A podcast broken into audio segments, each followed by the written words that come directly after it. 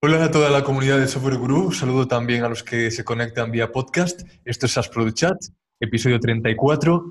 Y hoy toca un gran chat con Roger Casals, que es el CEO y cofundador de una empresa que se llama Plaza, afincada en Silicon Valley. Ahora entramos a ver qué hace.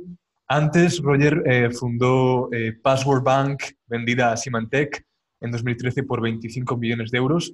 Ahora lo saludamos, y, pero antes saludo al co-host de SAS Chat, Claudio Cosillo, desde las oficinas de Nearsoft en la Ciudad de México. Buenas, Clau. Sí.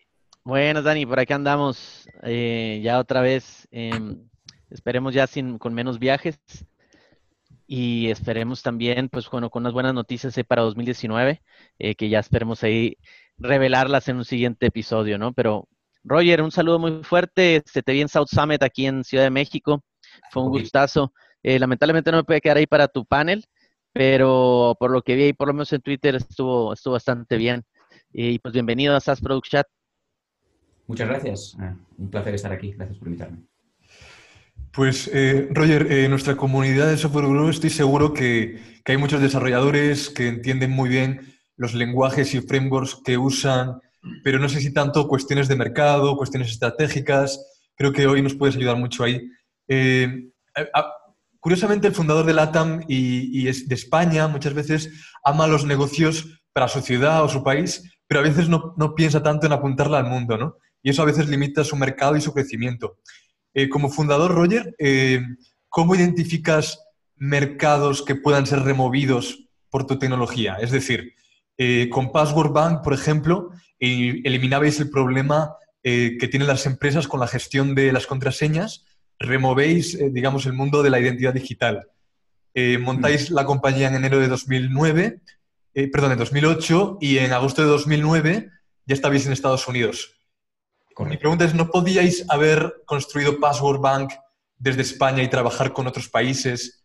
¿Por qué ese salto físico? Me imagino que tiene que ver con una cuestión estratégica, pero, pero ¿por qué? Cuéntanos por qué establecerse en California.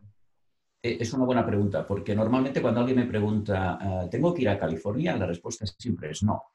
¿eh? No. Y hay una serie de condicionantes, ¿verdad? En nuestro caso, em, eh, ahora explicaría, yo tengo una teoría, una, una, una, práctica que acostumbro a compartir con la gente que me pregunta esta misma pregunta, eh, que es la regla de las cinco Ps, ¿verdad? ¿Dónde establecer mi negocio? ¿Dónde tengo yo que lanzar mi negocio, verdad? Y esto creo que aplica no solo a tecnología, aplica a cualquier otro, ¿no?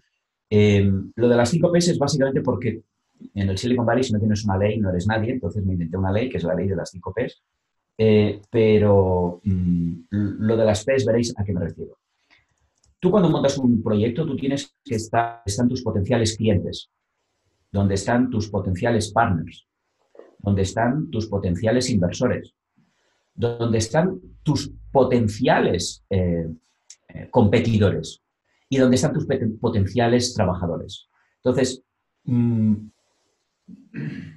tú cuando decides si tienes que estar en México, en España o en Estados Unidos y luego dónde, eh, tiene que haber un criterio de elección. No puede ser em, fruto de es que es muy cool estar en, Silicon Valley. Bueno, estar, en Silicon Valley es muy cool, o al menos visto desde fuera, pero es muy caro. Entonces deja de ser tan cool.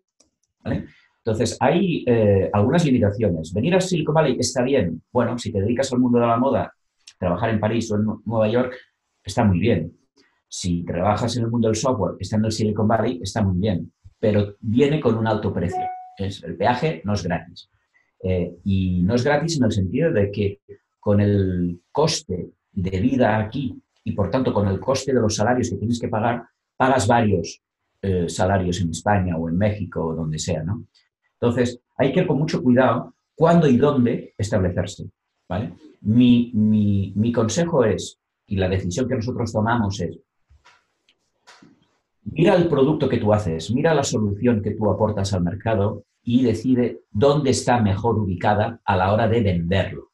Porque hay una gran diferencia. De hecho, eh, nosotros nos vinimos aquí en el 2009 eh, con la compañía que todavía no tenía un, año prácticamente, bueno, tenía un año, pero poco más. Eh, decidimos venirnos para acá porque entendimos que de esas cinco Ps, eh, cuatro se producían en, en el Silicon Valley. ¿Por qué? Porque nuestro producto, no otro, nuestro producto, nuestro mercado, era ir a venderle nuestra compañía a una gran compañía. Nosotros competíamos con gente del tipo IBM, del tipo Oracle, del tipo uh, Symantec, eh, y, ellos estaban aquí. Y yo tenía además aquí en la zona del Silicon Valley, tenía varios competidores, ¿de acuerdo? Eh, Okta, eh, Simplify y algunos otros. Claro, mmm, aquí es donde yo debería estar, ¿no? Para ver qué se cocía, para estar en las mismas redes de networking. Ese era el motivo. Pero eso no hay que confundirlo con el hecho de que nuestro desarrollo seguía estando en España. ¿Vale? ¿Por qué? Porque, y esa es una de las bondades de Internet, ¿no? La democratización del acceso a la información. Eh, yo no, mm, no cambio ninguno de los eh, programadores o desarrolladores que, he conocido aquí en Silicon Valley con los que tenemos en España. Son buenísimos. Eh, como dicen aquí, son top notch, ¿vale? no, no tenemos ahí una, un, diferencial.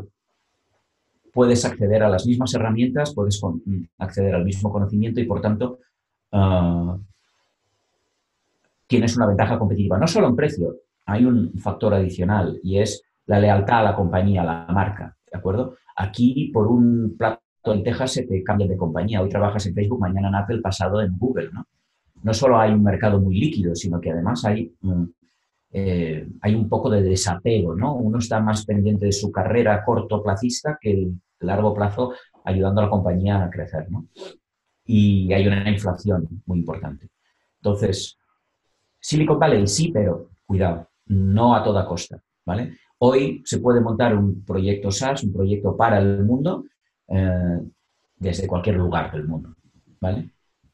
Ok, entonces me quedan claras las cinco P's que son potenciales clientes, potenciales competidores, potenciales partners, eh, potenciales inversores y potenciales compradores, ¿verdad?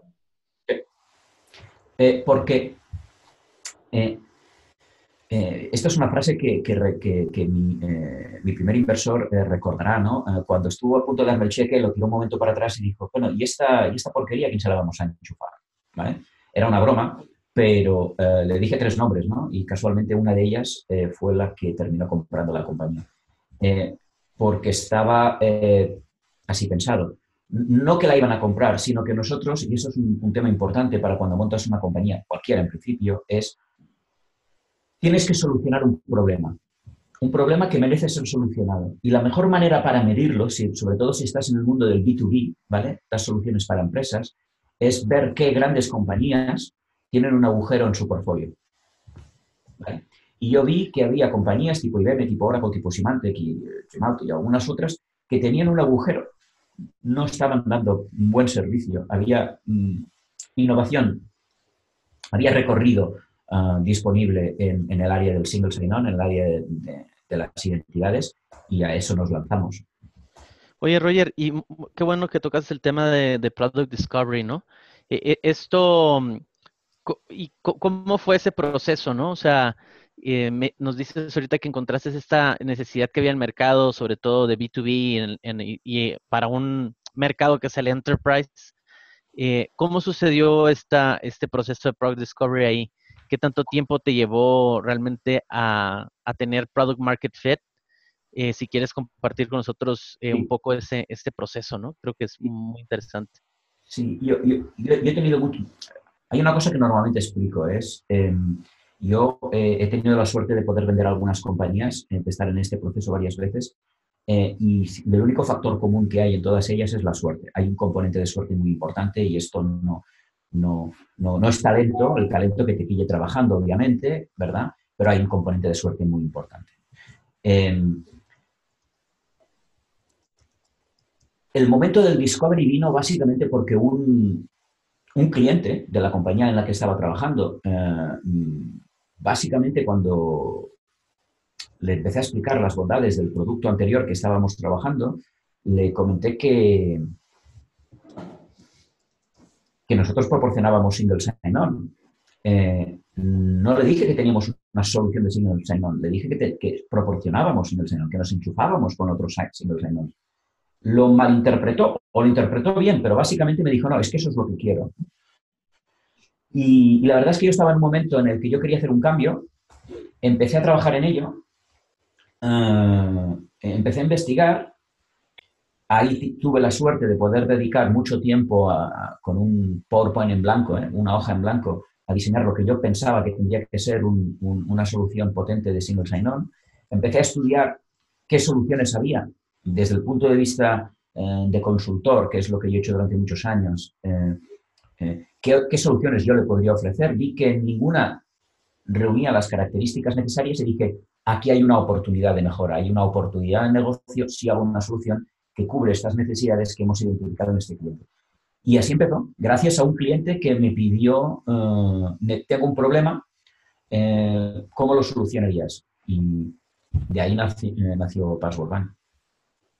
Claro, Roger, en, 2015, porque eh, ¿cuándo vendes Password Bank a Symantec? 2013. 2013. Y en 2015 tú tenías un puesto ejecutivo en Symantec, eras director senior de la parte de mobile y también eras miembro del board de varias empresas, ¿no? Pero decides dejar tu puesto como, en una corporación y lanzar, lanzar tu propia startup otra vez. Eh, claro, aquí me surge la, la pregunta, un poco de por qué, ¿no? Porque al final eh, pensamos, ¿no? Eh, eh, ¿Qué te lleva a dejar un, proyecto, una empresa establecida o, ambiciosa también, pero y, lanzar, lanzarte a, otro proyecto, ¿no? Porque después de, varios exits es, es arriesgado, hay altas probabilidades de morir. ¿Qué es lo que te lleva a dejar Symantec y lanzarte con Plaza? Eh, varias cosas. Eh, eh, mi, mujer está de acuerdo con tu afirmación, es de locos. ella obviamente me decía que, estaba loco, que lo que tenía que hacer era continuar, jubilarme en Symantec porque es una gran compañía, es una gran corporación, es gente buenísima. Su misión es una misión parto de corazón. básicamente su misión es proteger el mundo de, de gente mala, o ¿quién no puede compartir esa, misión? Eh, y tiene unas tecnologías fantásticas y es un grupo humano tremendo. Eh, dejarlo me costó, pero ah, había varias razones, ¿no? Una de ellas es un casi chascarrillo, pero, pero es cierto, ¿no? Eh, montar una empresa y venderla es de las cosas más excitantes que se puede hacer con los pantalones puestos, ¿verdad?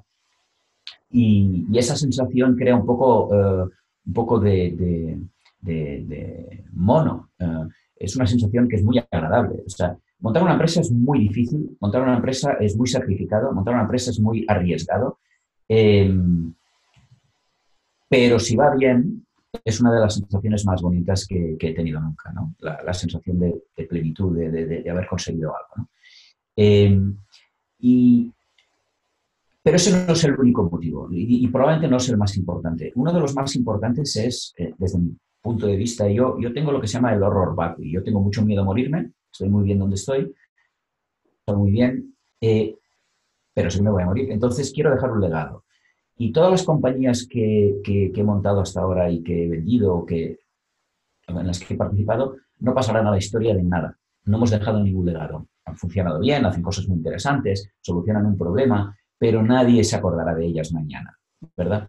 Y, y yo quiero algo que, crear algo que, que, realmente haga una, haga mella, haga eh, impacto, ¿verdad?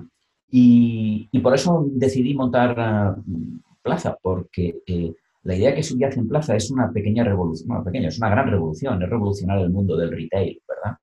Es ayudar a mucha gente, que esto es otra cosa que, que, me mueve, eh, pero revolucionando la manera en la que la gente hace comercio, eh, que compra y vende, ¿verdad? Eh, pero eso es básicamente la motivación, es ganas de dejar huella, ganas de mm, hacer el bien, ganas de mm, crear un legado que me sobreviva, o sea, dejar una, huella en, en, el sector de la tecnología. Está claro. Roger, este, ahorita que, dejas ahí muy claro el tema de, del impacto, ¿no? creo que ahorita Plaza tiene algo muy interesante que es, em, no solamente estás, tienes un equipo en Silicon Valley, sino también estás trabajando completamente distribuido, ¿no? En todo, casi en todos los usos horarios, ¿no? Creo que nada más te falta Asia, ¿no? Me falta Asia, este sí, estamos trabajando en ello. Eh, eh, eh, de hecho, tuve algunas reuniones con, Japón para ver si hacíamos algo allí. no, es demasiado pronto para nosotros. Em, sí, tenemos gente en España, tenemos gente en, Latinoamérica, tenemos gente en, Estados Unidos, obviamente. la verdad es que una de las particularidades de, Plaza es que no tenemos oficina, queremos ser una compañía 100% remota, en el sentido de que eh, las oficinas limitan el talento a una zona geográfica determinada. Eh, y nosotros queremos el talento donde, donde esté. Y hemos montado la compañía de una manera que permite que eh, la gente trabaja, hoy hay herramientas, hace quizá 10 años no era posible, hoy es posible que eh, la gente trabaje eh, remotamente, se reúnen, obviamente, quedamos, eh, alquilamos oficinas para reunirnos, etcétera, pero es cuando es necesario, no siempre, ¿vale? nos ahorramos el commute, el, ir de casa al trabajo, del trabajo a casa, etcétera. tenemos una flexibilidad que empieza a ser muy, muy apreciada. Roger, y sobre todo aquí el tema de a la hora de, generar el producto, eh, hacer los releases. Em, explícanos un poquito cuál es, cuál es el proceso que tienen en Plaza, eh, cuáles han sido las ventajas, obviamente, de tener un equipo completamente remoto y también los retos que, supone eh, esas, esas distancias entre los, compañeros de, tu equipo, ¿no? Em, y también, ¿qué sugerencias o tips le darías también a futuros emprendedores o gente que ya tiene su producto y pues está distribuido su equipo, ¿no? Sí. Eh, eh, el reto más importante es el de la zona horaria. Eh, mm, vamos a ver, la gente mm, se tiene que coordinar y para coordinarse uno tiene que hablar, ¿vale? Con un email, con un chat no es suficiente. y es un, eso es un reto. Lo que pasa es que es un reto que, ya aprendimos, ¿vale? Parte del equipo de Password Bank está otra vez con nosotros en Plaza y, por tanto ya sabemos cómo trabajar aquí. Eh, trabajar en remoto requiere autodisciplina, es evidente, ¿vale? Eh, requiere una serie de herramientas eh, que permitan esa comunicación, ¿no? La gente está realmente en permanente conexión. Pero lo, más importante es tener la autodisciplina de tener una serie de horas, de unas... las zonas horarias coinciden, ¿no? Por ejemplo, en el caso de España, cuando son las 6 de la tarde, hora de irse a casa, o de dejar de trabajar, eh, son las 9 de la mañana aquí. Esto implica, y esto es una cosa que llevo haciendo desde el año 2008, pues me levanto muy pronto. Yo a las 5 y media me levanto cada día, eh, estoy trabajando y eh, empiezo a pues hablar con, el equipo en España para mm, coordinar mm, las tareas que haya que coordinar, para discutir temas o problemas o lo que sea. Em, y eso es lo que, lo que hacemos. No, no, hay, no hay ningún secreto ahí, es trabajar Mm, muchas horas, pero intentar coordinarse eh, con, las distintas zonas horarias. No hay más. Oye, Roger, por lo que veo en, Crunchbase, habéis levantado una ronda de semilla de un millón de dólares en 2017, ¿puede ser? Sí, sí. y, ahora... vale. ¿Habéis vuelto a levantar alguna ronda más? Correcto, hemos levantado otra, otra ronda de un millón eh, y, y eso es todo lo que necesitamos eh, por ahora. Porque ya hemos, perdona, perdona. No, no, iba a decir que ya hemos conseguido eh, eh, tracción, creemos suficiente para empezar a, a, crecer sin necesidad de muchas más rondas. Alguna ronda más habrá, pero será más por aceleración que otra cosa. Y, y ahora mismo, ¿cuáles son las fuentes de financiación de Plaza? Y si pensáis seguir sin inversión para tener un crecimiento explosivo a corto plazo? ¿O, lo, has, lo, has, podido financiar con tus tres éxitos anteriores? ¿O cómo lograste eh, em, empezar con, con, este, con, esta startup? Eh, ¿Con la ronda semilla o antes ya habías levantado algo? Al principio, al principio los dos fundadores pusimos un poco de dinero ah, para financiar las operaciones iniciales, ¿vale? Eh, y empezamos a trabajar durante un año eh, en lo que se llama eh, under the radar, ¿no? por debajo del radar, muy, trabajando, construyendo, diseñando, etcétera, haciendo pruebas, hasta que tuvimos la primera ronda ya para crecer un poco, para tener un poquito de equipo, músculo, para poder hacer todas las cosas que queríamos, un poco de marketing, etcétera. ¿no? Eh, nosotros autofinanciamos la primera parte, luego han venido estas dos pequeñas rondas, que son rondas en realidad sí, son rondas pequeñas, son, rondas de, continuación. Em, al principio yo siempre, eh, lo que voy a decir es una, obviedad, ¿no? Pero no por más eh, obvio no, no significa que no hay que repetirlo. Cuanto menos dinero puedas levantar, mejor. ¿Vale? Eh, the art of broke, ¿no? Eh, el arte de, no tener un duro. Es eh, centrarte solo en aquello que realmente es esencial. A veces cuesta, porque yo mismo cometo muchos errores en cuanto a qué es, qué es esencial. Cuesta mucho, sobre todo cuando estás entrando en un mercado que no eres experto. Estamos haciendo algo que no ha hecho nadie antes. Entonces es, es complicado acertar siempre, ¿no? pero es intentar minimizar el número de rondas, eh, centrarse en aquello que es eh, esencial y mantener al máximo eh, el control de la compañía a nivel de equity, ¿verdad? Mm, está muy bien tener mucho dinero para crecer mucho y crecer muy rápido. eso tiene un coste, que es un coste en, control, un coste en equity. Y he visto muchos CEOs que han perdido totalmente el control de la compañía, son fundadores y que básicamente eh, al cabo de un par de años son eh, apartados, digamos, de, su proyecto, ¿no? Y eso crea mucha frustración. Eh, nosotros preferimos en su momento ir en un modo más conservador, ¿vale? de momento no se está funcionando, el tiempo, siempre el tiempo dirá, ¿no? La, la, historia siempre se explica al final, en función de cómo ha ido, ¿no? Si tú pones una bolera en tu compañía o un futbolín y la compañía va fantástico, eres un genio. ¿Vale? Porque claro, creas cohesión. Si resulta que pones una bolera y pones un futbolín en tu compañía, la compañía cierra, eres un cretino, porque claro, la gente que hacía jugar a la bolera y al futbolín, pero no estaban fabricando ni trabajando. Entonces, la historia, la misma historia se explica en función de cómo termina. Entonces, eh, tú tienes que intentar lo que crees en cada momento que es mejor. Mm, sin, importar nada más, porque la historia se escribirá sola en función de cómo vaya. Es así de injusta, por así decirlo. Eh, una buena idea, una buena ejecución con un mal timing puede hacer que el proyecto no funcione y al revés. Una idea mediocre, una ejecución mediocre, pero un timing perfecto con unos contactos adecuados, resulta que la cosa explota. Mm, eres un genio, hombre. Ni unos tanto ni otros tampoco es el componente de suerte que os decía antes, ¿verdad? vamos, vamos a ir cerrando, estamos en los últimos dos minutos del podcast. Eh, yo solo quería acabar con una pregunta muy rápida y es que muchas, muchas veces la gente vende porque bueno, está cansada del esfuerzo que supone liderar eh, una empresa tipo startup. Eh, a veces las situaciones personales pesan. no quiero decir que vender es una decisión personal, pero tú has vendido cuatro empresas eh, ¿Cuándo tomas la decisión de vender? ¿Qué consejos puedes dar si recibes una llamada reveladora y dices, pues esta es la ocasión para vender?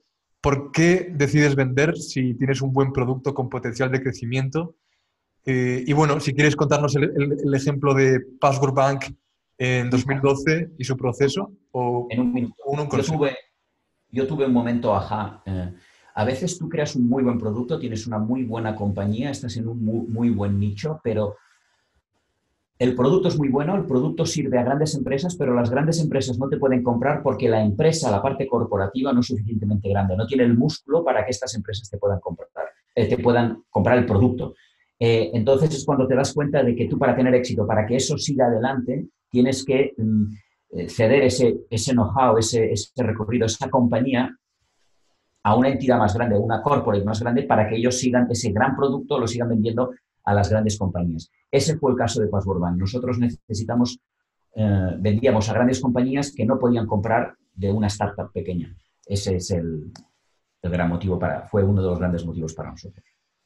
Pues nada más. Eh, gracias, eh, Roger. Eh, cerramos, Clau. Volvemos. Sí. sí. Roger, pues muchas gracias. ahí ya después este, en, otro episodio haremos ahí un recap de, South Summit. definitivamente ahí te, mandaremos el invite para, para tenerte otra vez aquí en el, en el show. realmente fue un evento muy bueno. y muchas gracias por compartir con nosotros toda esta experiencia que, que has vivido en el tema de montar una, startup, el hecho de venderla y el, y el hecho ahorita que quieras tener una empresa completamente remota, pues es motivación para, para que muchos de nosotros pues tengamos ahí el, el, vivo, vivo ejemplo de que sí se puede hacer y, puedes tener una empresa exitosa siendo completamente remoto. Y pues muchas gracias, Roger. y esperemos tenerte de nuevo en el, en el podcast. Claro que sí, cuando queráis. Hasta pronto.